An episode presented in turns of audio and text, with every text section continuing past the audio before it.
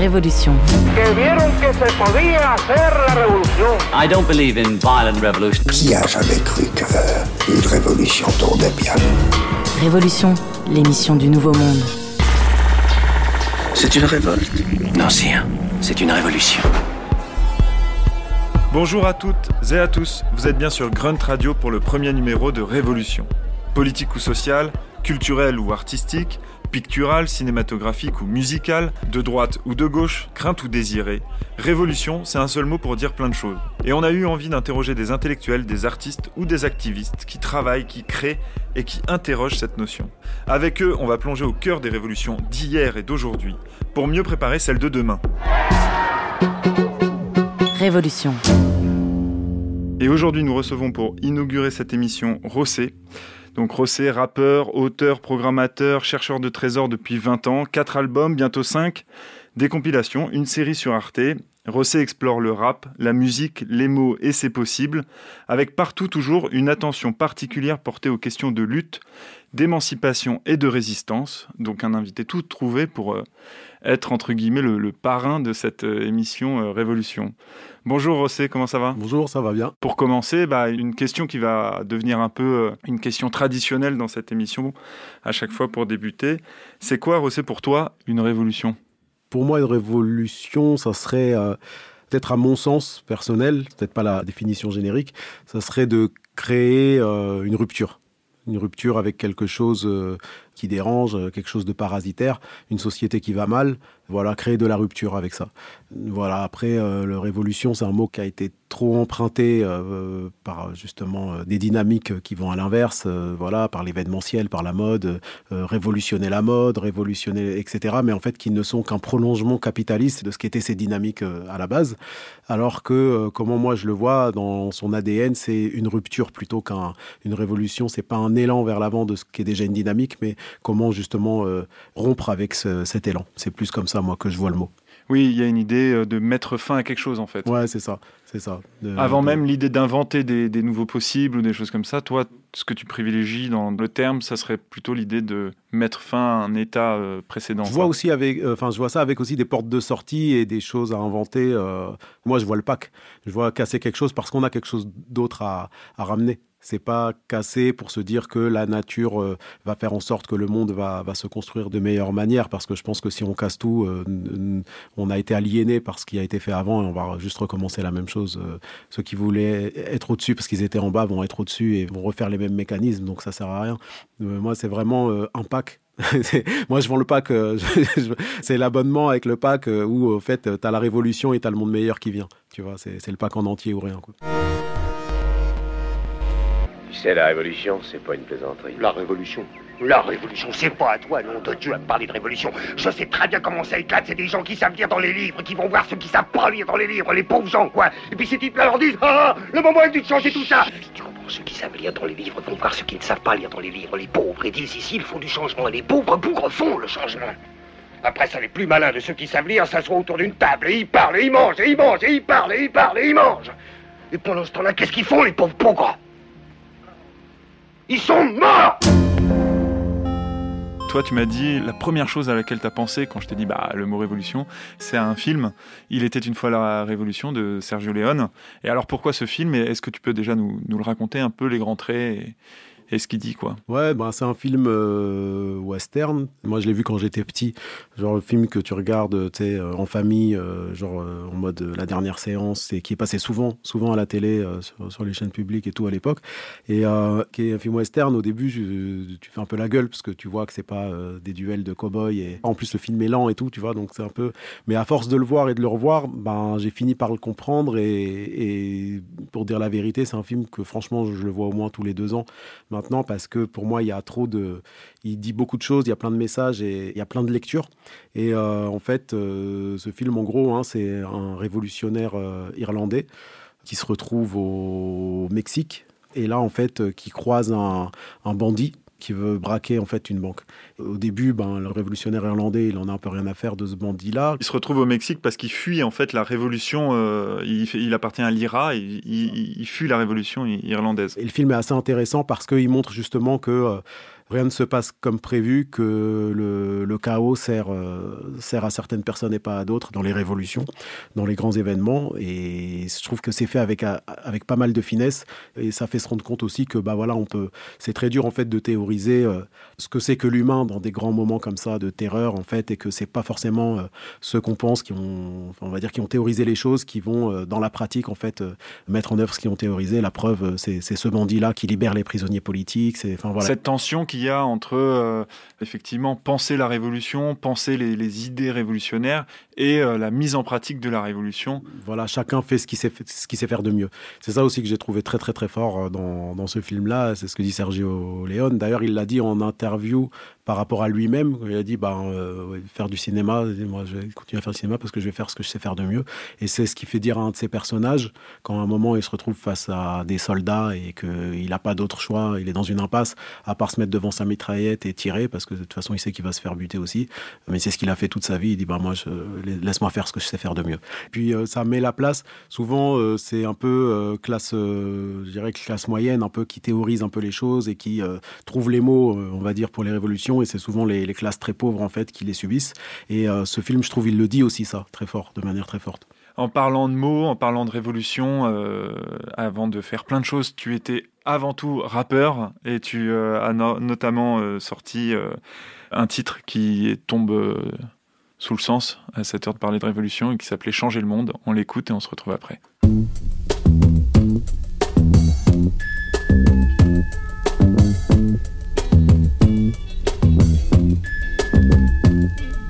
Je pars sur les chapeaux de roue, les pieds dans la grosse boue. Nerveux, distant, mais toujours prêt à aller au bout. Les différences qui gênent, j'en ai senti le coup. J'ai goûté à l'oxygène des milieux qu'on dit trop fous. Mon âme évolue en guerre, je veux être révolutionnaire. Je touche ma cible qu'en rêve, mais compte ce qu'évolue sans air. Je veux choisir, mais je suis dépourvu de repères. Ma colère veut pas moisir, alors j'ai couru derrière les techniques de vice et de flair. Crise d'adolescence éméchée, prise de conscience réfléchie pour pouvoir prendre ou laisser. Je prends le monde pour cible comme cause de tous mes tracas. C'est que ça canne toute ma conscience quand je nique tout en blabla. Business de main à main, je laisse les chiens en chien. Moi je veux rien de rien, le vice n'irait que du mien au tien. Si je n'ai rien d'un sein, c'est que je veux rien de leur sein. Je subis le système et je veux le voir porter le mien. C'est juste de moi à moi, j'ai semé grain par grain. J'ai toute la soif de vaincre et elle cache encore ma faim. Rêve de gamin, faut qu'on souffre quand ma voix tombe. Je lâcherai pas la personne, le con, j'aimerais changer le monde.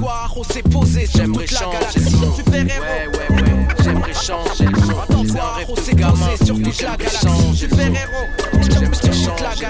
J'attache mon lacet et pars à la conquête du globe. Je traverse tempêtes et marées, celle qui côtoie mon job. Je veux changer les codes, pour l'instant je m'occupe de changer les modes. Faut être en mode et hors norme en tenant droit comme un code. J'arrive par le bouche à oreille, surtout quand se couche le soleil. Faut que je reste impassible, même si tombe une touche d'oseille. Je prends le poids du tout sur l'orteil, mais j'avance avec cervelle. J'avance avec le pont de jouy, c'est les bons collègues. Je veux voir loin, comme derrière les tripes d'un squat de junkie, comme derrière le gîte d'un foyer de jeune fille. Filou comme je suis, je fais pas les petits coups comme si j'allais mourir demain, mais je prépare mon igloo bien rempli. Plus léger que les héros parce que pas de bottes, pas de cap, pas de crosse, pas de batte, même pas la norme comme fantasme. Juste un rêve de gamin, faut qu'on souffre quand ma voix tombe. Je lâcherai pas la personne, le con, j'aimerais changer le monde. J'aimerais changer le monde. Ouais, ouais, ouais, j'aimerais changer le monde. C'est juste un rêve de gamin, j'aimerais changer le monde. J'aimerais changer le monde. On s'est posé sur toute la galaxie. Super-héros. Juste j'aimerais changer le monde. Attends-toi, on s'est posé sur toute la galaxie. Vous êtes bien sur Grunt Radio, dans Révolution, l'émission qui change le monde. Donc changer le monde, euh, Rossé, du coup, euh, on est quoi 20, ans après 20 ans, après, ouais, toujours la même idée. Hein. Euh, comme dirait mon père, j'ai pas changé le monde, mais le monde ne m'a pas changé. Ben voilà, bah pareil. Hein. voilà, 20 ans après, j'ai toujours cette volonté, cette idée. Donc ça, au moins, ça changera pas. Après, voilà, on essaiera d'utiliser les, curseurs qu'on a. Et le rap, quand tu commences, il y, y, a cette idée qui t'anime. Qu'est-ce qui te pousse à aller vers ça vers, Moi, disons que c'est générationnel, c'est très naturel. J'ai grandi, euh, voilà, j'ai grandi dans un quartier, euh, tout le monde en faisait, j'en faisais avec, euh, même si j'étais assez jeune à l'époque, j'ai continué, j'ai grandi comme ça. Et puis après, je me suis pas posé de questions, c'était extrascolaire, c'est-à-dire que j'avais ma, ma scolarité à côté, je me disais pas que j'allais essayer de vivre du rap. Et puis après, ça a buzzé un peu avant les années 2000. Et puis après, de manière très naturelle, j'ai continué sans trop me poser de questions. En fait. toute la galaxie.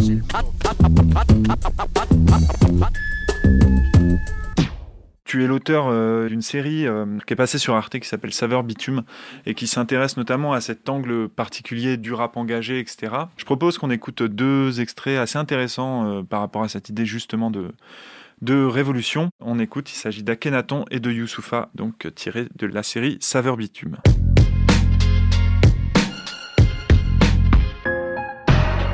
Chez Ayam, tu peux retrouver à la fois un esprit ultra révolutionnaire d'extrême gauche, comme du truc ultra capitaliste aussi. C'est dans Ayam depuis le début. Hein. On est parti aux États-Unis très jeune, on avait un rêve américain, j'avais pas un rêve russe. Hein. Quand le rap il gagne de l'argent, c'est militant. Gagner de l'argent, c'est militant.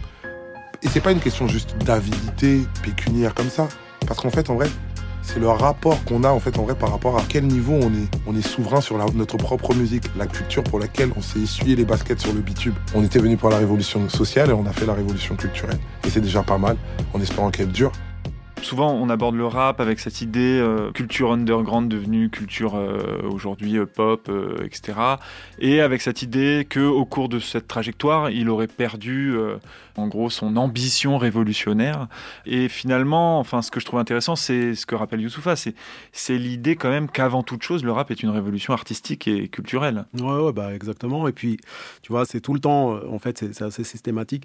On demande souvent aux plus précaire d'être euh, l'exemple euh, du, comment dire, euh, qu'est-ce qu'un bon, qu'est-ce qu'un bon révolutionnaire, qu'est-ce qu'un bon fer de lance de l'anti-précarité. C'est pas à cette personne-là qu'il faut le demander en vrai, tu vois. Et le truc, c'est qu'on va toujours en demander plus au rap, on va demander plus de justification au rap qu'à la variété, hein, qu'à la pop, etc. Alors que je vois pas pourquoi en fait, en réalité. Il n'y a pas de raison.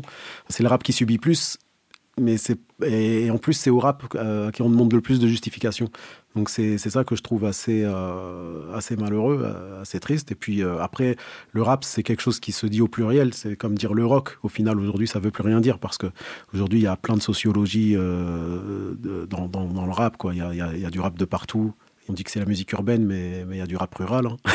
tu vois, ça, c'est quelque chose qui veut tellement tout dire le rap aujourd'hui que c'est dur de le définir en réalité. Et c'est vrai que si quand c'est arrivé, il y avait une, sorte de self-made made euh, là-dedans un côté do it yourself, tout ça, tout ça. Et puis que certains rappeurs, euh, oui, étaient engagés ou alors qu'ils étaient euh, à l'origine de quartiers qui, étaient assez politisés et qui avaient une conscience, on va dire, de l'autonomie, etc. C'est pas pour ça que ça définit le rap dans son entièreté. Ça a pu définir euh, voilà, euh, euh, certaines exceptions, certains groupes de rap, etc. Mais c'est pas un portrait du rap qui est comme ça, en fait, qu'on pourrait faire de manière entière. Oui, et puis, comme ils le disent là, l'idée, c'est que là, pour le coup, il y a eu révolution culturelle. Ouais, pour le coup, il y a une révolution culturelle qui a ses limites, hein, parce que ben voilà, c'est pas tout. Révolution culturelle, moi j'estime qu'elle est efficace politiquement quand c'est l'accompagnatrice d'une révolution politique, mais que toute seule elle fera pas le boulot politique.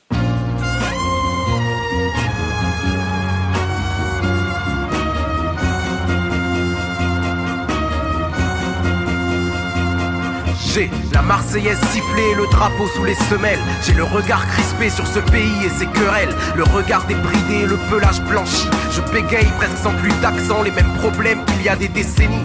Pays des droits de l'homme, alors vivent les femmes et sauvages. Tués par des hommes, même tuant leur propre image. Mais les chansons et les danses de résistance, dans leurs insultes intenses, embellissent et chantent la France. Mon père a combattu Vichy et collaboration. Expert en faux papiers, sauve les victimes de trahison. Agir et résister quand la patrie perd la raison. Il offre l'humanité sans prendre l'accord du président. La clandestinité à cause de ses appartenances, de ses combats menés pour mettre justice dans la balance. La jeunesse, la santé sont cloîtrés dans la résistance. Pas français, pas de récompense, pas de problème, il sauve la France. Se créer la censure crée un long silence, un silence qui couvre et qui étouffe les cris et les répliques aussi. Et le pays nous dit chante chante et chante la France secret et la censure créent un long silence. Un silence qui couvre et qui étouffe les cris et les répliques aussi. Et le pays nous dit chante et chante et chante la France.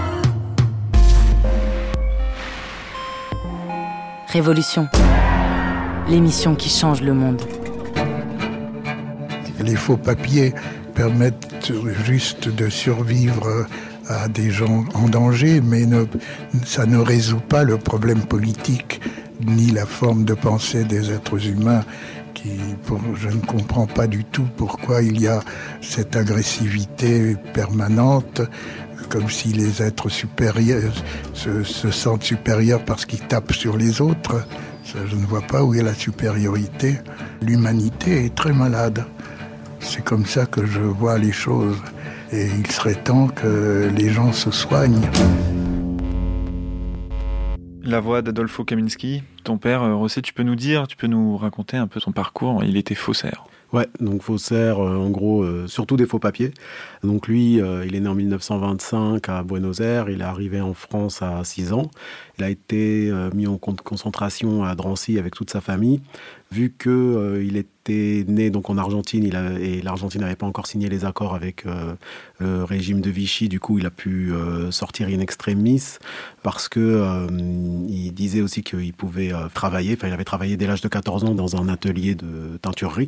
Et donc du coup il s'y connaissait donc un peu en chimie et il savait retirer des encres que d'autres ne savaient pas retirer. Et donc c'est comme ça qu'il est rentré en fait dans la résistance, dans un réseau en fait de gens qui tentaient de faire des faux papiers. Et donc il les a aidés et il est devenu euh, très vite le spécialiste des faux papiers, le formateur des autres euh, par rapport à, à ça, et donc le, plus gros réseau en fait de, faussaires euh, pendant la, Seconde Guerre mondiale. Donc c'était le réseau Janson. Et bah, ensuite, quand la guerre est finie, lui en fait, ben, il sait faire que ça. J'en reviens à, à, Sergio Leone, je ferai ce que je sais faire de mieux. Donc là, la plupart de ses amis en fait ont repris leur vie. Mon père n'en avait pas. C'était quelqu'un, enfin voilà, il avait ni vie ni travail, ni, donc en fait, la libération étant là, il y a d'autres choses qui se passent dans le monde. Il voit ben, que par la suite, il y a la guerre d'Algérie, qu'en Algérie, il y a de la torture, etc. Il rentre dans le FLN. Il devient, euh, donc du coup, au service du FLN, il devient aussi faussaire, euh, il fait des faux papiers. Petit à petit, en fait, c'est devenu, en fait, euh, quelqu'un qui a fait des faux papiers pour pour les, on va dire, euh, toutes les, les, euh, les luttes de, de, libération des pays décoloniaux, Afrique et Amérique du Sud. Donc en fait, euh, ça va même très loin. Il va même, je crois, jusqu'à faire des faux papiers d'exemption pour les soldats américains pour pas qu'ils aillent dans la guerre du Vietnam. Enfin, oui, ouais, voilà. Il y, y, a comme ça une espèce d'international du, faux papier dont il serait à la tête. C'est ça, exactement. Et tout ça dans la clandestinité, donc c'est-à-dire sous des faux noms parce qu'il était recherché. Donc il est resté, en fait, la, la plupart de sa vie, enfin le plus long de sa vie a été sous la clandestinité avec des, des, faux noms. Euh, Ce n'est que récemment, hein, d'ailleurs, qu'il a révélé. Euh, ouais, ça fait, ça fait. Euh, bah, c'est quand il est revenu en France, donc avec moi, mes frères, mes frères et sœurs et ma mère, donc en 81 que en fait tu as le journal d'extrême droite Minute qui a, révélé que mon père est arrivé en France d'Algérie mais c'est resté assez quand même assez assez confidentiel. C'est seulement quand ma sœur a écrit un livre sur lui que là, euh, les gens vraiment se sont rendus compte de qui était euh, ce monsieur que tout le monde connaissait, mais sous des noms différents, en fait. Et qui, euh, en fait, ben lui, il y a mis sa santé, c'est-à-dire qu'il a perdu un œil. Il a, oui, il dit souvent qu'une heure de repos, c'était des vies qui pouvaient disparaître. Et donc, euh, donc euh, pas tout seul, hein, ça, ça, reste un réseau, euh, c'est enfin des réseaux, parce qu'à chaque fois c'était des réseaux différents, avec en plus des guerres où des fois certaines personnes ne comprenaient pas la guerre de l'autre, mais lui c'est vraiment dans un, esprit d'humanisme en fait qui les a un peu toutes menées. Mais voilà, lui c'était vraiment, il, il, y avait des, il y a des principes qui étaient de il voulait pas être payé pour ce qu'il faisait. Euh, il estimait que c'était. Euh, oui, c'est ça. Hein. il fait ça la nuit, en dehors de son travail. Il a un travail euh, la journée. Il fait ça la nuit, en dehors de son travail. D'où le fait qu'il perd un œil. Hein. Ouais, c'est ça. Et, pour lui, ben voilà, ce, genre de combat est un combat qui doit se faire sans, sans patron. C'est pas pour un patron, c'est pour l'humanité. Donc pour lui, c'est pas quelque chose qui doit être payé, qui doit être rémunéré. Donc voilà, on a abordé la, question de, l'Algérie. Ça nous amène tout droit vers un, autre projet qui est celui des damnés de la terre. Est-ce que tu peux nous, nous en parler un peu? Ouais, alors parler d'année de la Terre, en fait, c'est, euh, euh, on va dire, euh, une manière de comprendre en fait justement nos histoires, celles des luttes et des luttes, on va dire, des, colonisations, mais au lieu de que ce soit à travers les livres, c'est à travers le, les disques, à travers la musique. Et en fait, la première envie, en fait, elle n'est pas venue comme ça. C'était que moi, en fait, qui rappe, j'avais envie de comprendre euh, est-ce que c'est possible, par exemple, voilà, je vais, je vais pouvoir euh, écouter euh, les rappeurs américains, je sais pas, Pusha T, j'en sais rien, enfin voilà, les rappeurs américains, mais je vais pouvoir aussi écouter leurs aînés, c'est-à-dire Gilles Scott Heron, James Brown, etc. Et en France, ben, je vais écouter des rappeurs français, mais je connais pas leurs aînés. En fait. Et donc souvent, euh, moi en plus qui suis un rappeur euh, qui va pas spécialement euh, dire de gros mots, on va dire que mes aînés sont Brassens, Brel, Ferré et tout. C'est en même temps très très, ça fait plaisir, c'est un honneur. Et en même temps, il manque le prisme des migrations, le prisme de la banlieue, des violences policières. En fait, il manque certains prismes que les aînés aux États-Unis des rappeurs avaient dans leur texte et pas spécialement la chanson, la grande chanson française. Donc du coup, je trouvais qu'il manquait ça et je me posais la question si ça avait existé. Alors ça n'a pas été mainstream, mais ça a existé. Et pour euh, le trouver, bah, il a fallu creuser, il a fallu le chercher.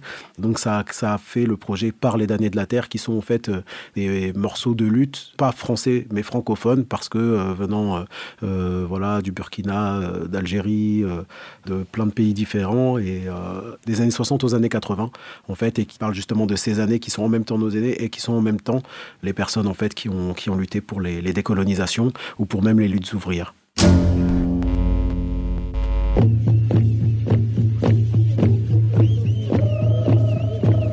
Si nous voulons faire Mélanésia 2000, c'est pour que les gosses sachent qu'il y a une culture dans ce pays. C'est pour que nos amis européens qui sont là sachent aussi que nous sommes des hommes. Nous sommes des hommes ayant une culture et cette culture, il faut la montrer. Si on ne la montre pas, on pense qu'on n'existe pas.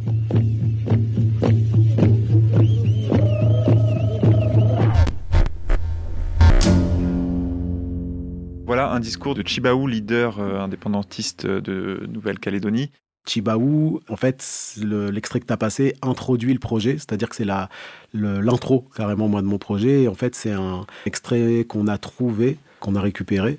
Et je trouvais important parce que justement, ça montre aussi la teneur du projet dans un autre domaine qui est dans le domaine de la culture et l'importance de la culture, euh, ne serait-ce que par rapport au rapport de force de l'existence en fait euh, de l'être, de l'être humain, de son identité et de sa culture dans le sens euh, de son existence même à, à travers en fait ses coutumes. Parce que coloniser quelqu'un, c'est aussi lui enlever ses coutumes mais lui enlever même la mémoire de ses coutumes ou la, ou la fierté de ses coutumes, et au final lui, lui enlever l'ADN même de ce qu'il est, parce que c'est enlever, c'est enlever la fierté de euh, la manière de faire qui est celle de ses parents, de ses grands-parents, de ses arrière-grands-parents. C'est ça aussi, euh, coloniser quelqu'un.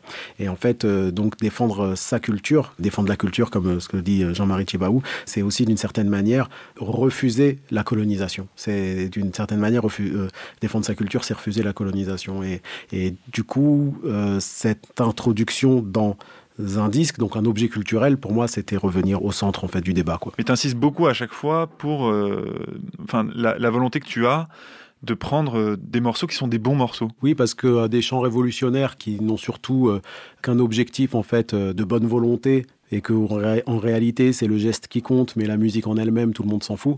Euh, c'est bon, on a vu ça. Tu vois, guitare voix, le point levé, où au final ça met un peu d'émotion, mais pas plus, et puis ça sera pas spécialement un bon morceau. C'était pas le but en fait. Moi à la base, euh, voilà, je fais du rap et le rap m'a pas attiré parce que euh, c'était une musique, on va dire, qui était révolutionnaire. Le rap m'a attiré déjà parce que ça envoyait, parce qu'il y avait de l'énergie, parce qu'il y avait un côté assez performant, sportif, il y avait des rimes, il y avait du clash, c'est pour ça que ça m'a attiré. Moi j'ai décidé d'être plus attiré et, ou d'avoir plus d'atomes crochus avec euh, ce côté-là. Mais euh, c'est aussi parce que la musique en elle-même m'a parlé. Et donc, du coup, je voulais pas faire un projet qui soit un projet euh, juste entre guillemets de bibliothèque où les gens vont se dire Ah oui, c'est bien, ça, ça existait, ça, ça existait. Non, je voulais faire un projet qui s'écoute et qui soit plaisant à écouter parce qu'il fallait aussi prouver que ces morceaux-là, S'ils n'ont pas été euh, mis euh, sous la lumière, c'est parce que en fait, euh, c'est l'économie qui parlait pas dans ce sens-là. C'est pas parce qu'ils étaient pas bons, parce que ce sont des morceaux et, c'est un peu ce que j'essaie de défendre dans le projet, ce que j'essaie de dire, c'est qu'au final, quand la France regardait les États-Unis, comme aujourd'hui, ce complexe d'infériorité, ou regardait que l'Angleterre ou les États-Unis concernant la musique, les États-Unis regardaient l'Afrique. Et l'Afrique, en fait, la France, elle l'avait. Mais en fait, c'est avec son complexe justement qu'elle préférait regarder les États-Unis plutôt que regarder son immigration. C'est ça aussi un peu le message, parce que euh, de Jill Scott Heron euh, au Last Poet, en réalité, euh, il s'inspirait de l'Afrique. Et, dans ce projet-là, ben, de Alfred Panou en passant par d'autres, bon ben voilà, au final, final, c'est ici qu'ils étaient donc c'est un espèce de comment dire, la France aurait pu être avec toutes les énergies qu'elle a en France, aurait pu être à l'avant-garde mais euh, elle a toujours traîné derrière les États-Unis qui regardaient ce qui se passait à côté de la France. Et euh, jusqu'à aujourd'hui, où il y a une sorte d'effet boomerang, on va dire, de ça, avec Nakamura. Euh. Avec MHD, avec, euh, etc. Où là, bah, et c'est toujours pareil, c'est toujours le même complexe. C'est-à-dire que c'est des artistes qui, qui doivent être d'abord reconnus outre-Atlantique pour que la France se dise Ah ouais, bah, peut-être qu'il y a un truc, effectivement. Mais ça sera, ça viendra jamais. La France, si tu veux, ça restera toujours des subalternes en France. C'est pas une histoire, en fait, de rapport à, à la musique, c'est une histoire de rapport, en fait, au pays, si tu veux. Et, et, et c'est ce complexe, c'est vraiment un complexe euh, très français, mais qui est là depuis. C'est-à-dire qu'on va souvent reprocher au rap euh, d'être un truc très américanisé, mais euh, le rap est, arrivé après les yéyés. Il est arrivé après Johnny, hein, il est arrivé après Dick Rivers. Donc ce truc-là, en réalité, et le rap, en plus, a su à la différence de, de styles de musique, a su en fait s'approprier euh, sa, propre terre, sa propre ville. Dire le rap marseillais vient de Marseille, le rap euh, du 94 vient du 94. C'est-à-dire qu'en fait, ils ont su s'approprier un argot spécifique qui est, euh, on va dire, géographique qui fait partie de leur terrain. Et en fait euh, voilà a su identifier a su s'identifier par rapport à, sa région. Donc voilà mais c'est vraiment un, problème qui serait intéressant en fait euh, de gratter et d'analyser sur euh, ce complexe franco-français par rapport aux pays anglo-saxons et, je pense que pour aller plus loin que ça c'est en fait la France n'a pas de goût et en fait a besoin d'aller chercher ses goûts d'aller regarder ses goûts dans un miroir outre-Atlantique en réalité pour être sûr d'être sur la bonne voie. Monsieur le Président, est-ce que vous pensez que cet enthousiasme va durer longtemps? Aussi longtemps que les populations commenceront à se convaincre et à percevoir qu'elles-mêmes peuvent transformer leur situation et peuvent améliorer leurs conditions. Au début, ce n'était que des mots et une adhésion euphorique. Le doute avait commencé à s'installer aujourd'hui. Il est évident que dans ce bâtiment-là, qui se construit petit à petit grâce à l'engagement des populations, ce bâtiment-là est la preuve que la révolution apporte effectivement quelque chose de qualitatif.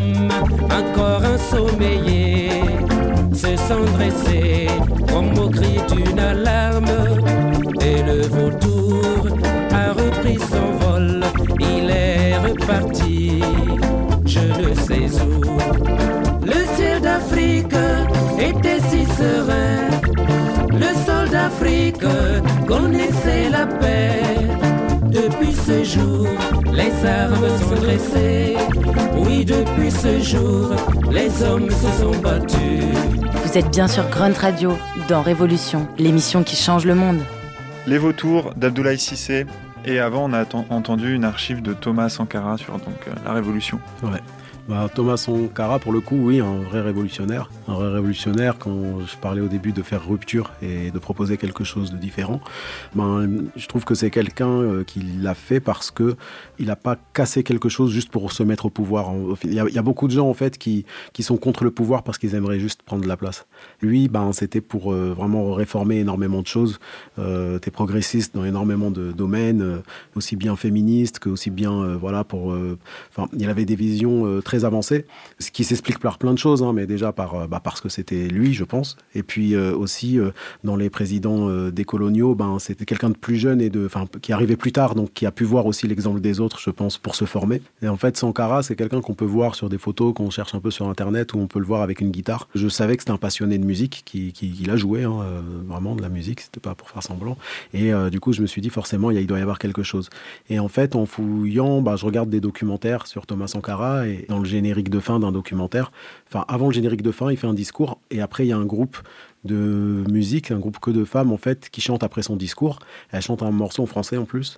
Donc j'essaye de comprendre qui est ce groupe de femmes et dans le générique il y a marqué euh, les colombes de la Révolution, mais je trouve rien. Et en fait, ben c'était euh, euh, un groupe qui était formé par Abdoulaye Sissé, qui était un très bon ami de Sankara, qui était professeur de guitare et, et qui était aussi musicien, chanteur. c'est le morceau qu'on a entendu. Et lui, en fait, il formait en fait un groupe de femmes, donc les colombes de la Révolution, et un groupe d'enfants, les petits soldats au point levé. Et en fait, c'était des et le groupe de femmes et le groupe d'enfants suivaient Sankara quand il allait euh, faire des discours dans les pays non alignés, à Cuba euh, ou ailleurs, etc. Et donc euh, Abdoulaye Sissé, donc que je contacte et je lui demande s'il reste quelque chose des archives, n'importe quoi de ça, et il me dit qu'il pense pas, qu'il est pas sûr. Je lui dis mais regarde dans le documentaire il y a ça. Et de là en fait il décide donc Abdoulaye Sissé d'aller voir à la radio en fait du Burkina, la radio d'État, s'il y aurait pas une bande qui traînait parce qu'en fait c'est là qu'ils faisaient leurs répétitions même s'ils n'ont pas sorti d'album. Et effectivement il a trouvé donc cette bande. Il y a un morceau que je trouve très beau parce qu'il a un côté très Isaac euh.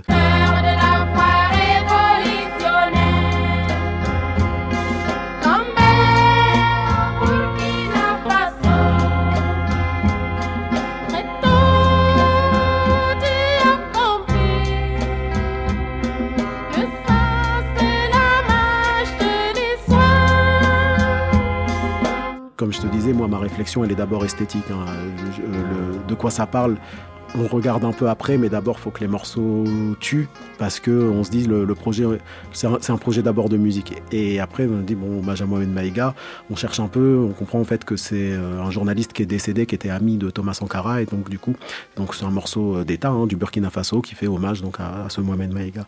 Et au moment en fait où on fait, euh, voilà, où la compilation est un peu commence un peu à être ficelée, on va pour la sortir. À ce même moment, en fait, il y a Issa Maïga qui sort son livre Noir n'est pas mon métier. Ce livre, elle, dit aussi, ben voilà, elle parle un peu de son père, donc a été assassinée quand elle avait 6 ans. Et donc du coup là je fais le lien. Du coup je lui ai envoyé un message pour lui dire écoute j'ai trouvé un morceau qui fait un hommage euh, à, ton père euh, qui m'a été envoyé par Abdoulaye Sissé. Je lui explique un peu tout le contexte, toute l'histoire et, là ben euh, elle a elle a enfin voilà elle m'a dit ben c'est fou parce que j'ai enfin je pourrais enfin faire écouter quelque chose de, de, mon père à, mon fils en fait une archive en fait de son grand-père et, et tu sais pas à quel point c'est important pour moi et pour ma famille c'est fort parce que, en fait, si tu veux, ce truc-là qui est pas palpable, euh, où tu te dis l'histoire, c'est important parce qu'en fait, faut renouer avec nos histoires, parce que euh, c'est pour ça que tu fais un projet comme ça, c'est parce que, euh, voilà, un peu les, les, luttes des aînés qu'ils ne vont pas te raconter parce que ça a été un tabou pour eux, ça a été douloureux, et puis parce que aussi une fois qu'ils sont arrivés en France, ils se disent que c'est tout un terrain de liberté pour toi. Pourquoi en fait t'alourdir en fait du poids du passé Et donc du coup, si tu veux, là, voilà, ça, ça donnait un sens concret au projet. Et en dernière question, moi, je, voulais te demander, est-ce que tu sens euh, quelque part à travers le monde ou euh, ici, proche de, nous en France, euh, une rupture ou les, ou les sédiments, les, frissons d'une rupture? Ouais, bah clairement, surtout en ce moment où en fait il y a la volonté. Je dis pas que la rupture est là, mais je dis il y a la volonté de rupture. C'est clair parce que c'est un monde que trop de gens subissent, que la majorité en fait des Français subissent euh, au final euh, aujourd'hui, et donc euh, il y a cette volonté de rupture. Clairement, chez les étudiants, chez aussi bien ben, les profs que les gens qui travaillent dans les hôpitaux. Enfin, voilà, cette volonté de rupture maintenant, ben, elle est complètement concrète et, présente. Et après, ben, ouais, voilà, il s'agit de, de, comprendre comment un peu euh, équilibrer les rapports de force, ça va être, euh, ça, va être autre chose, mais, mais l'étape en tout cas de la volonté de rupture, elle est, elle est complètement présente. Révolution. Merci beaucoup, Rossé. merci et on va se quitter en musique. Euh, on avait commencé avec Changer le monde, l'un de tes premiers morceaux, et on va terminer avec euh, comme la suite, on va dire, euh, l'un de tes morceaux récents, parce que je pense qu'il y a un album en préparation euh, qui s'appelle Tenir debout. Et donc on va se quitter avec ce titre. Et encore une fois, merci beaucoup merci à toi. pour cet entretien. À bientôt. À bientôt.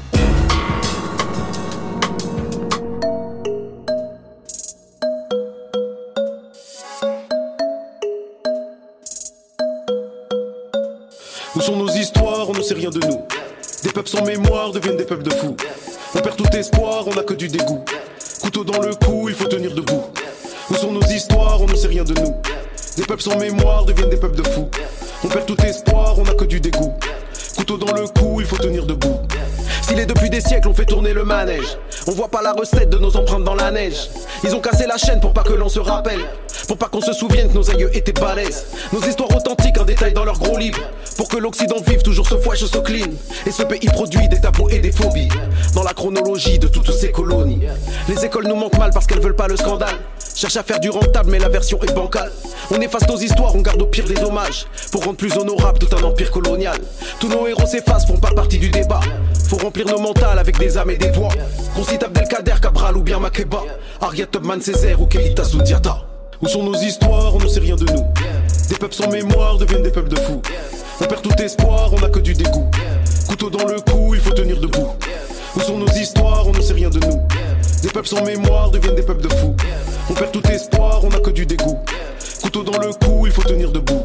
On laissera quoi aux gosses à part une vie de start-up? Des cagnottes, des hold-up, des ragots et des carottes. Aucune bonne intention, pas de projet de société. Cherche pas à protéger, cherche pas à s'autogérer.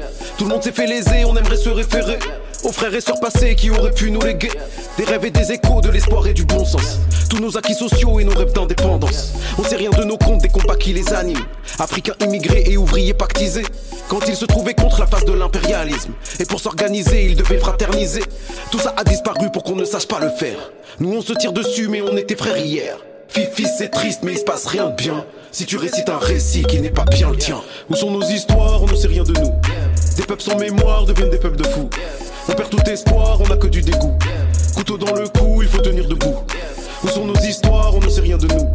Des peuples sans mémoire deviennent des peuples de fous. On perd tout espoir, on n'a que du dégoût. Couteau dans le cou, il faut tenir debout. Amilcar Cabral, France Fanon, Tina Silla, Mohamed Maïga, Malcolm X, Paulette Nardal, Olympe de Gouges, Ruben Nyobe, Myriam Makeba, Kwame Touré, Sekou Touré, Adolfo Kaminski, Ali Lapointe, Che Guevara, Ho Chi Minh, Vo Nguyen Gap, Patrice Lumumba, Thomas Sankara, Angela Davis, Keita Sundiata, Emir Abdelkader, Marcus Garvey, Rosa Luxembourg, Solitude, Cheikh Anta Diop, Bobby Stones, Aimé Césaire, Rosa Parks, Léon Gontran, Damas, Francis Janson, Henri Alex, Jean-Jacques Dessalines, Jean-Marie